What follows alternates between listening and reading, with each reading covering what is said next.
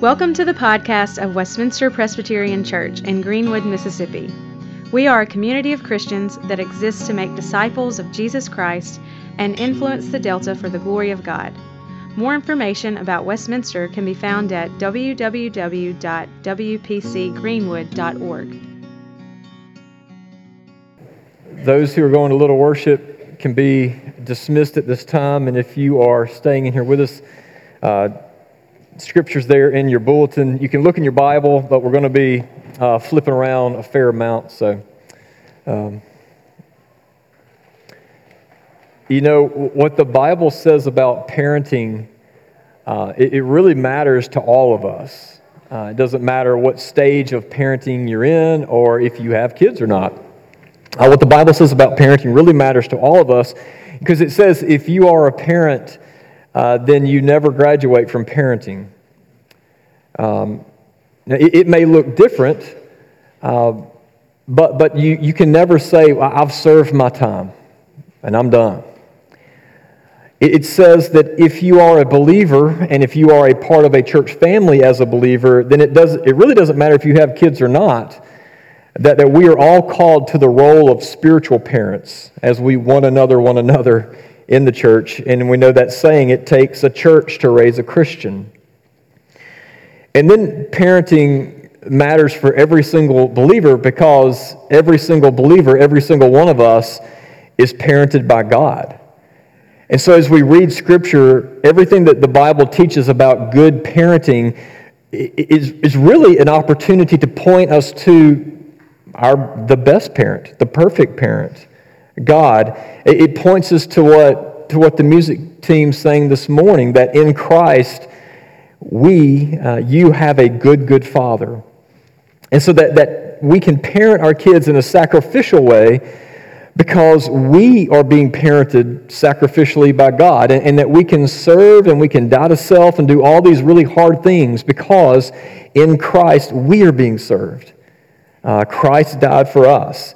And so the fact that God loves us just because He loves us changes how we parent as well, how we treat our kids, right? It's um, the fact that we have security and our ultimate identity is in Him means that we don't have to suck life from our kids for significance because we have all the life we need from our good, good Father. It frees us up to parent in a sacrificial way.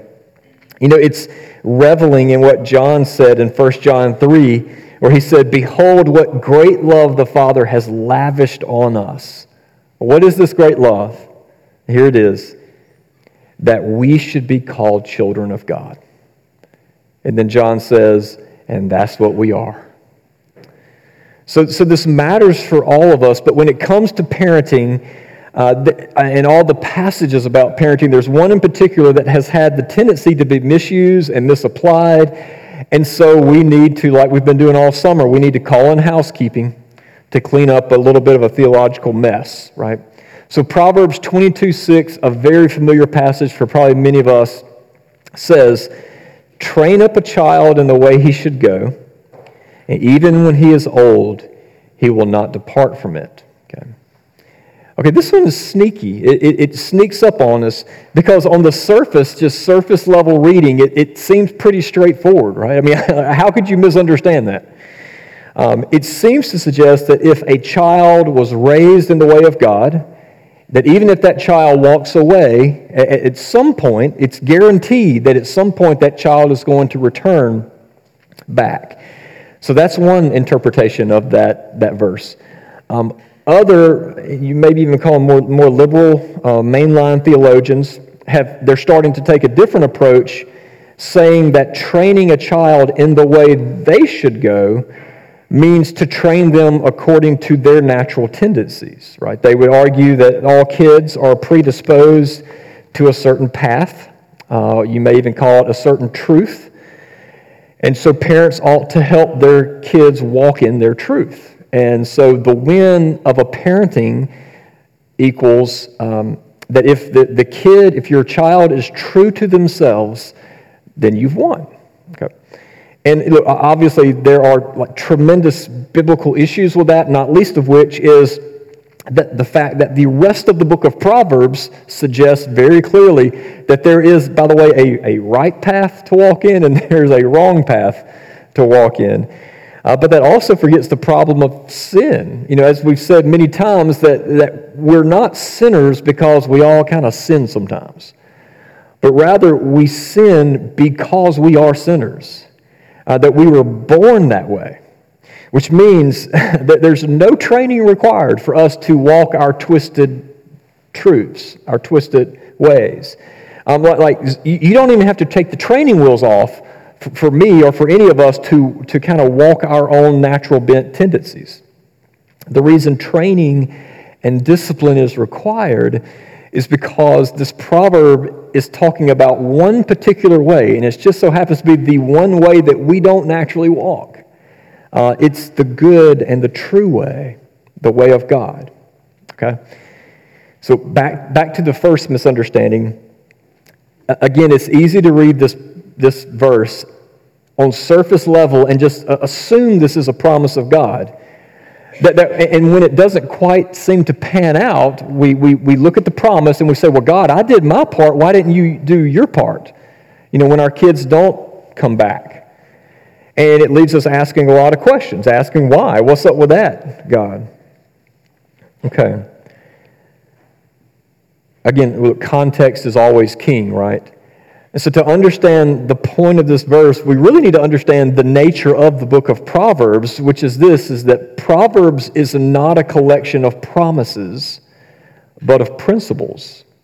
You know, Proverbs is a collection of these short and pithy insights based on observation and experience as to how life works best. And so, principles that are generally true, but not 100% guaranteed all the time, which is really important uh, and really helpful because, as Tremper Longman put it, without that understanding of promises versus principles, this verse here becomes a sledgehammer of guilt to parents whose kids did not turn out to follow the Jesus way. And it leaves them asking, what, what, what could we have done different? What could we have done better? Why, why did we fail? And then, two, without this understanding of you know, promises versus principles, it, it may cause parents whose kids did turn out to follow the Jesus way to be puffed up with pride and say, well, look, we did it. Why can't y'all do it? No, it's, and this is good theology, it's God who calls his people, right? It's God who gives the gift of faith, lest any of us, especially parents, boast. And so that's why this is not a promise, uh, but a, a principle. And, and so the goal of this verse isn't a promise for us to rest in, but rather it's a principle to apply. It, it, it's a simple call to action now. Okay? It doesn't matter what you've done before this moment, now. Uh, it's an encouragement to train up our children in the Lord, to put them in the path of blessing now.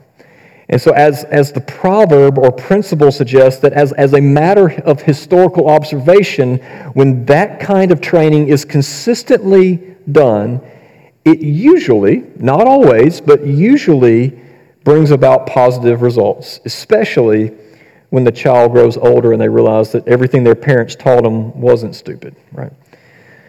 Okay, so with all that, let's, let's read our passage with that understanding and then a few more that help us understand what it means to train up a child in the Lord. This is so important this morning. So, this is God's word. Train up a child in the way he should go. Even when he is old, he will not depart from it. Blessed is the man who walks not in the counsel of the wicked, nor stands in the way of sinners, nor sits in the seat of scoffers.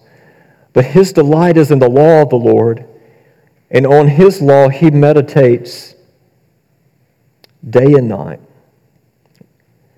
He's like a tree planted by streams of water that yields its fruit in its season, and its leaf does not wither, and all that he does, he prospers. My son, keep your father's commandment and forsake not your mother's teaching. Bind them on your heart always. Tie them around your neck. When you walk, they will lead you. When you lie down, they will watch over you. And when you awake, they will talk with you. For the commandment is a lamp and the teaching a light, and the reproofs of discipline are the way of life. That haunting verse in Ephesians Fathers, do not provoke your children to anger, but bring them up in the discipline and the instruction of the Lord. I appeal to you, therefore, brothers, by the mercies of God, to present your bodies as a living sacrifice, holy and acceptable to God, which is your spiritual worship. Do not be conformed to this world, but be transformed by the renewal of your mind, that by testing you may discern what is the will of God, what is good and acceptable and perfect. See what kind of love the Father has lavished or has given to us, that we should be called children of God. And so we are. This is God's word. So every year at General Assembly, the, the stated clerk of our denomination begins the assembly with um, a statistical report that kind of lays the, uh, really gives us the, the church landscape both in the PCA and just across the country. And, and first, some good news he shared. He said that of American churches, the PCA was one of the least affected by COVID. Not that we had less people affected by COVID, but just our denomination was one of the least affected. Um, our membership in the PCA dropped only 1.25% during the COVID years, and he noted that most of that was just children uh, and children's ministries that hadn't start, started back yet. And, and you may think 1.25, that sounds kind of bad, but when you compare it to other denominations like the Southern Baptist Church that lost 19.5% of their membership as a result of COVID, it really adds perspective. It's pretty good. But then he said that the average church in America is only now to 60 to 80% of their pre COVID attendance. And more than likely, statistics, so the statisticians say that that last 20%, they're probably not going to come back. A few years ago, we crossed a threshold in that for the first time in our nation's history, Christianity is not the majority. Christians are not the majority. And so we do live, uh, out, even outside of Greenwood, the reality is in our nation, we live in a post Christian country in which the average attendance is half of what it was nearly 20 years ago. The fastest growing religious affiliation in America is what's called nuns, not the Catholic order, but none in that they have no affiliation, no, no, no religious connections or cares at all. 64% of young adults in America fall into that category. And then, if that's not alarming enough, here's, here's the culture that we live in, and here's the culture that you know, entertains our kids and teaches our kids and teaches us. In our culture today, only 27% of the U.S. population will be in any church this morning. 27%. And that's a, that's a hard number to hear. But then listen to this one only 14% of 18 to 34 year olds will be in any church. 14%.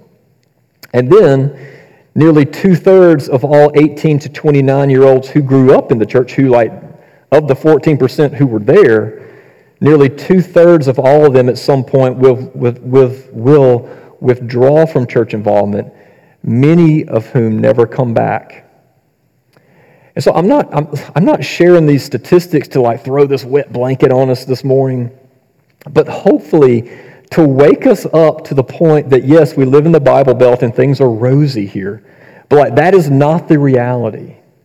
To wake us up to the fact, or to bring us back to what Paul said. By the way, it is through much tribulation that we must enter the kingdom of God. That the good fight of faith is a fight, like it's a fight.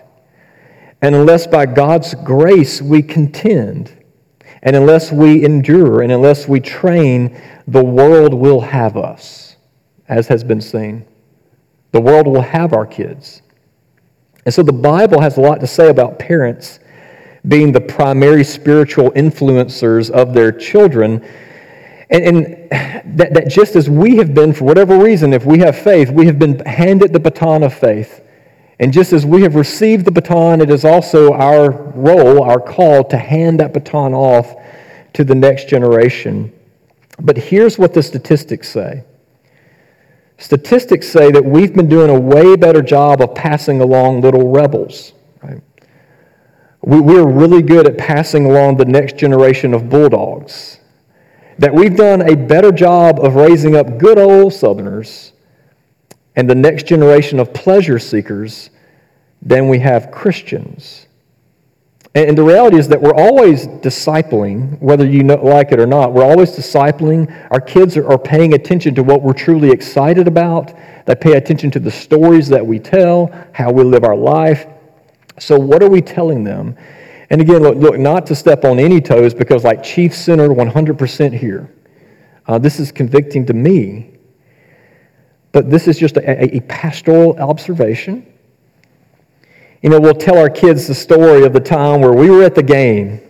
Y'all remember that time when Eli Manning, right? Eli Manning led Ole Miss from behind to beat Auburn. Y'all remember that time? I don't tell my kids that, but some of y'all do, right? That's so great. I mean, what a great, fun year, right?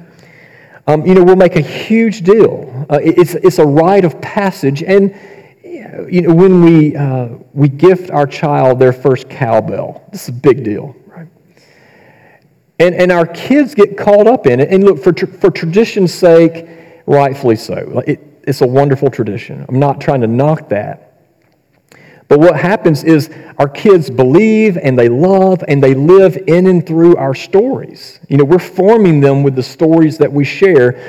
But then we do that, but, we, but then we can't be puzzled as to why our kids are never as passionate about the gospel. Like, why did they walk away from the church when they went to college? Why are they more excited about sports and hunting or whatever than they are the reality that God loves them? And, and since our passages here in various ways all call us to train, to walk, to not forsake the instruction of our father or mother, to not be conformists and just like, that's what the world does, that's what I'm going to do. Don't conform, but to be transformed by the what? The renewal of our mind. What does that mean for us who are called to hand off the baton of faith? Well, first, it means we tell our kids the truth. Tell our kids the truth, parents. Um, not, not Candyland Christianity, because that just like, that will not make it in this world. Don't give them the pat answers. Don't give them the cliches. Tell them the truth. You know, Harvard's original mission statement when it was originally founded, love it, it was this. This was the mission statement. Let every student be plainly instructed and earnestly pressed to consider well that the main end of their life and studies is to know God and Jesus Christ, which is eternal life, and therefore to lay Christ in the bottom as the only foundation of all sound knowledge and learning. The truth. Uh, do y'all know one of the top reasons kids leave the church when they go to college or as they get older? It's because they've been taught to compartmentalize their faith. Uh, they've been taught that God is not the foundation of all truth, that He is not the foundation of all of life and joy and freedom. They've not been taught that God is like all of life. It's so much bigger than this. But rather, they've been taught that it's a Sunday morning, sit down, be quiet, and don't have sex before you're married type of a thing. And so instead of being taught the gospel, following Christ has been boiled down to most of our our kids as a list of do's and don'ts. And so I, I love that phrase Harvard, well, they used to use um, lay Christ in the bottom. That's what parents do. We lay Christ in the bottom. It's, it's a nod to back when boats crossed the ocean and they had to put weight down in the keel, like down in the bottom, the ballast of the boat, in order to well, to stay upright during storms. In order to cross the ocean through storms, they had to have weight down there. And, fun fact, I don't know some of y'all know this, but some of the cities on the East Coast that have these beautiful cobblestone streets, some of those were actually laid by, those are ballast stones. Uh, and what would happen was ships would leave Europe and come over here, and they, didn't, they were empty, so they would be weighted down with stones in the keel the boat. But they would get over here and they would load down with tobacco to bring back to Europe. And with all the weight of the tobacco, they didn't need those stones anymore, so they would just chunk the stones out of the boats at the harbors. And some cities, like Charleston, uh, found a good use for those ballast stones. Um, how do we lay weight in the bottom of our kids' boat?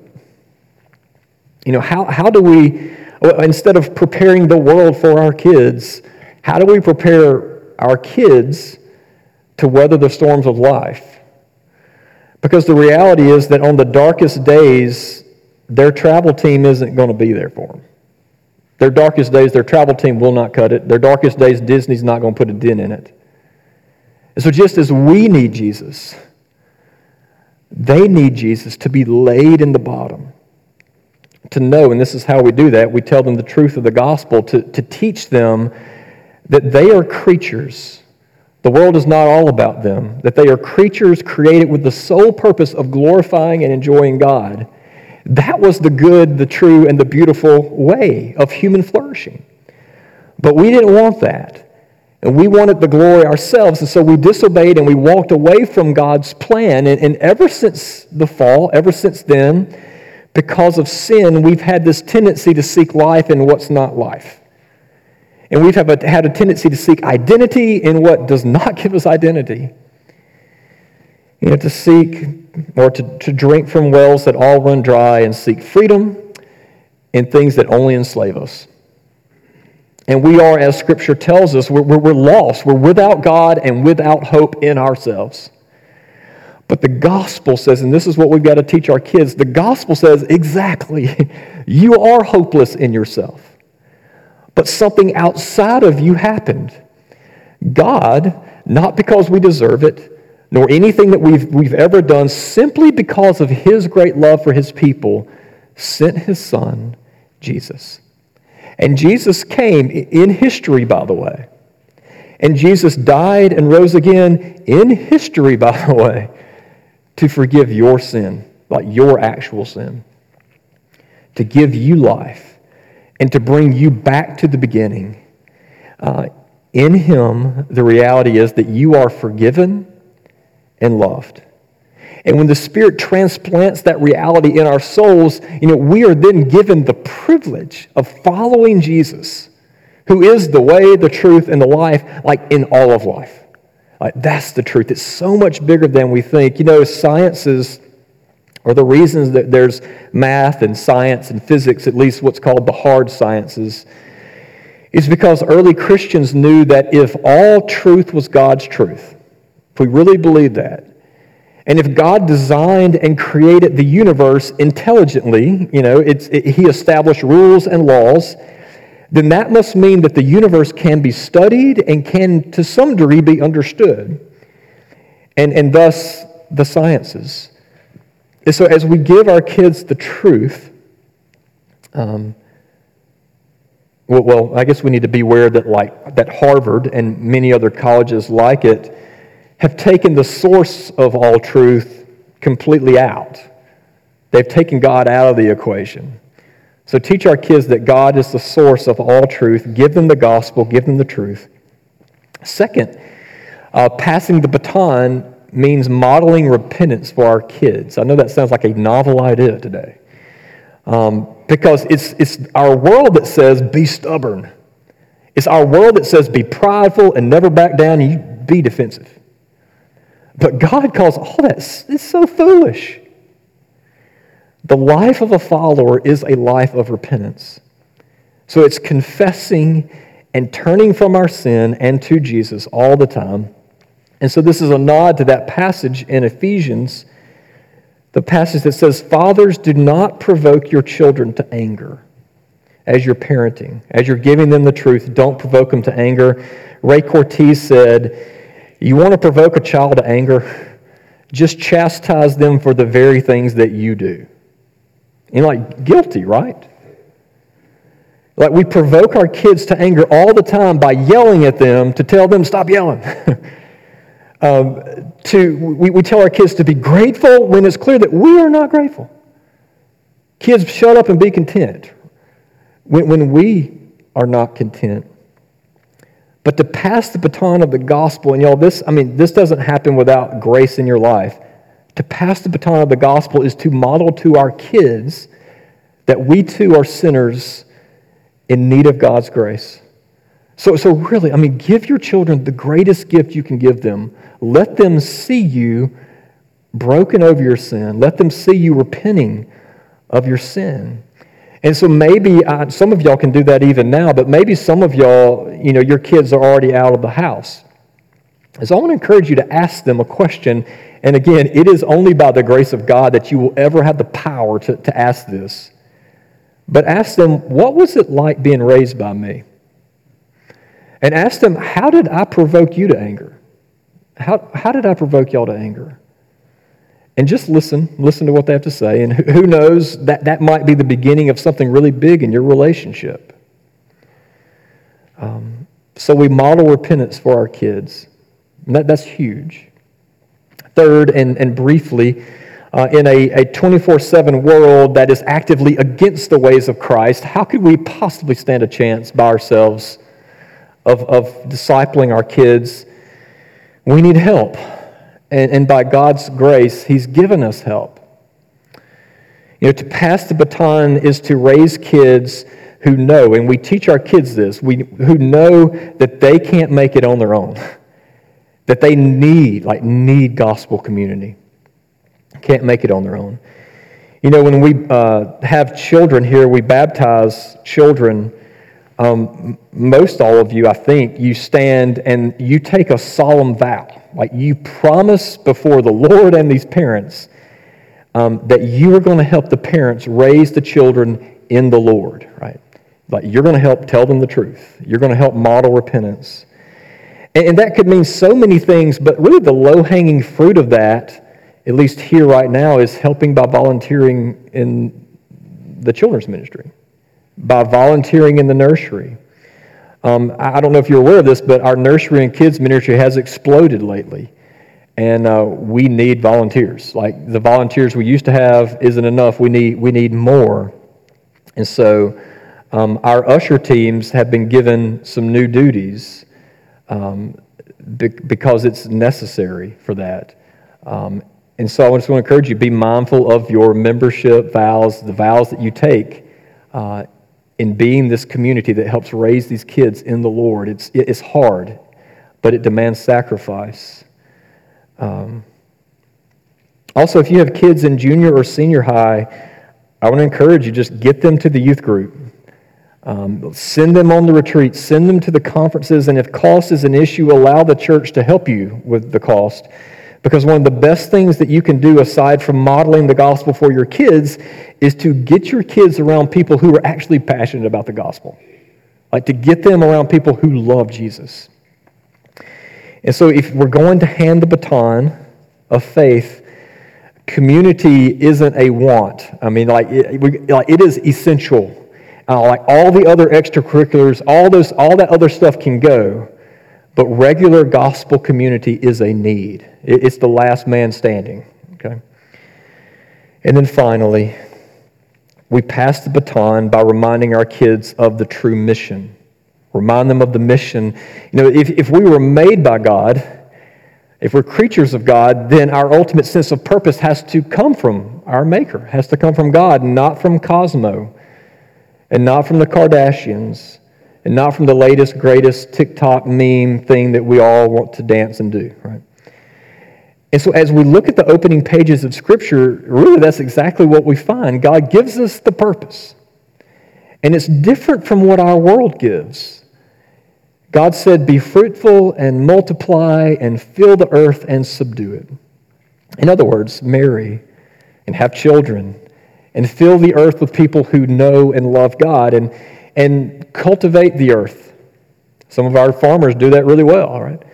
Uh, plant crops and build schools and dig wells, compose music, create art, teach students, and live life for the glory of God. You're creating something, you're doing something for God's glory. But again, we know this This is not Pollyanna. Like ever since the fall, this mission is really hard.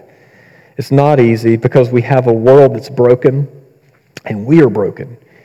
And yet, if we are in Christ, not only are we saved from hell, which is a great thing, but we're actually called to follow Christ in mending this broken world. As we said a few weeks ago, to, to whatever we do to just tear off a little corner of the darkness.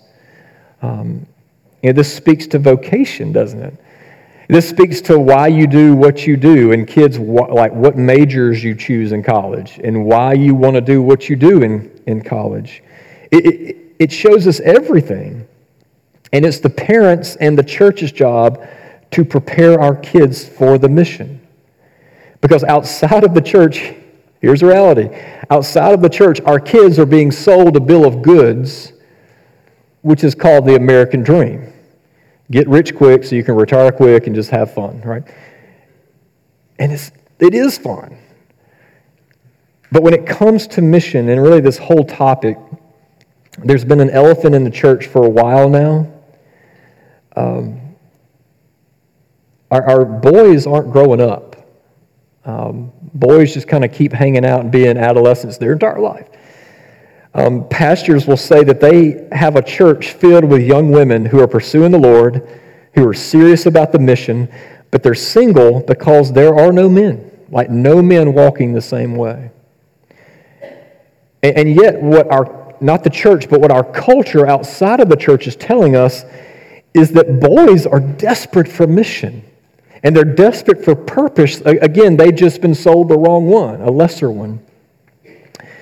You've probably heard of Jordan Peterson, I'm sure by now. Uh, Jordan Peterson is not a Christian, at least not yet.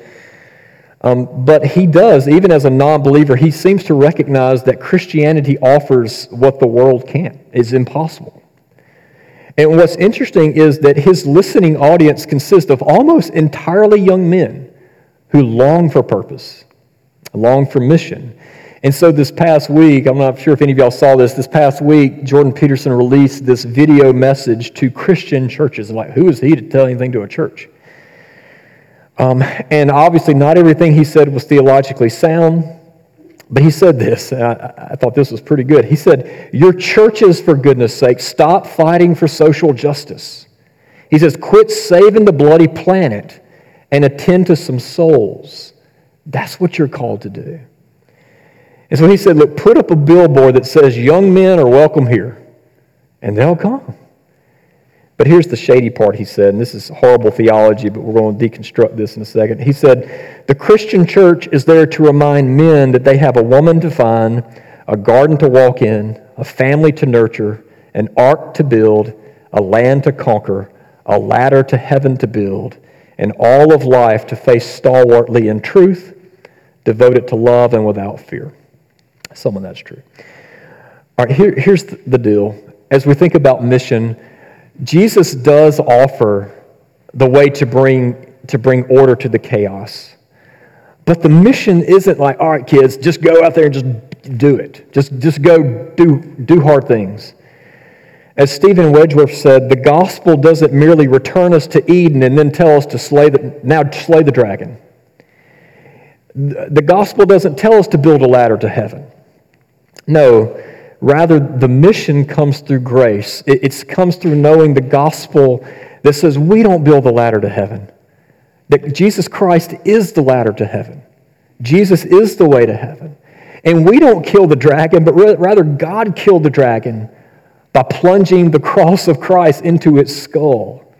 And in Christ, God meets us where we are. And He embraces us in His love, and He welcomes us into the big house.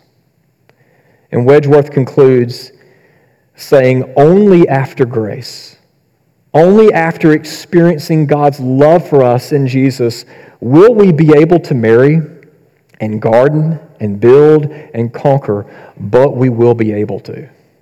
It's a mission that is not impossible in Christ. And so to understand the mission, we have to be captured by grace. And so if you if you're a parent, don't don't lose hope.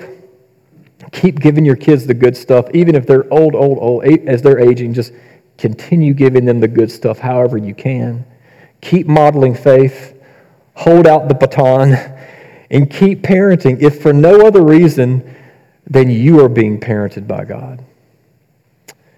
And it's believing this, again, as John said see what kind of love the Father, our Father, has lavished on us that we should be called children of God. And so we are. Amen.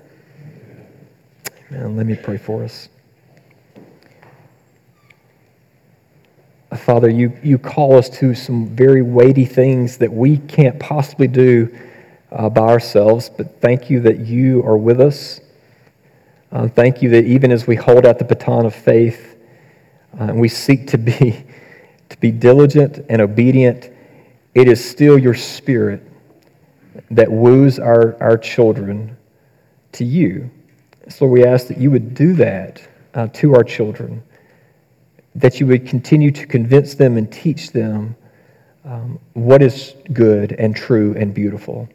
Uh, Lord, call them home, call them to yourself. And we ask this in Christ's name. Amen. Hi, Richard Owens here. I just wanted to take a second to say thank you for listening to the podcast of Westminster Presbyterian Church. Our prayer is that the Lord would use this message to encourage you in the gospel and that you would find Jesus to be more beautiful than you ever, ever imagined. If you'd like to find out more about who Jesus is or more about our church, I invite you to visit our website at wpcgreenwood.org. God bless.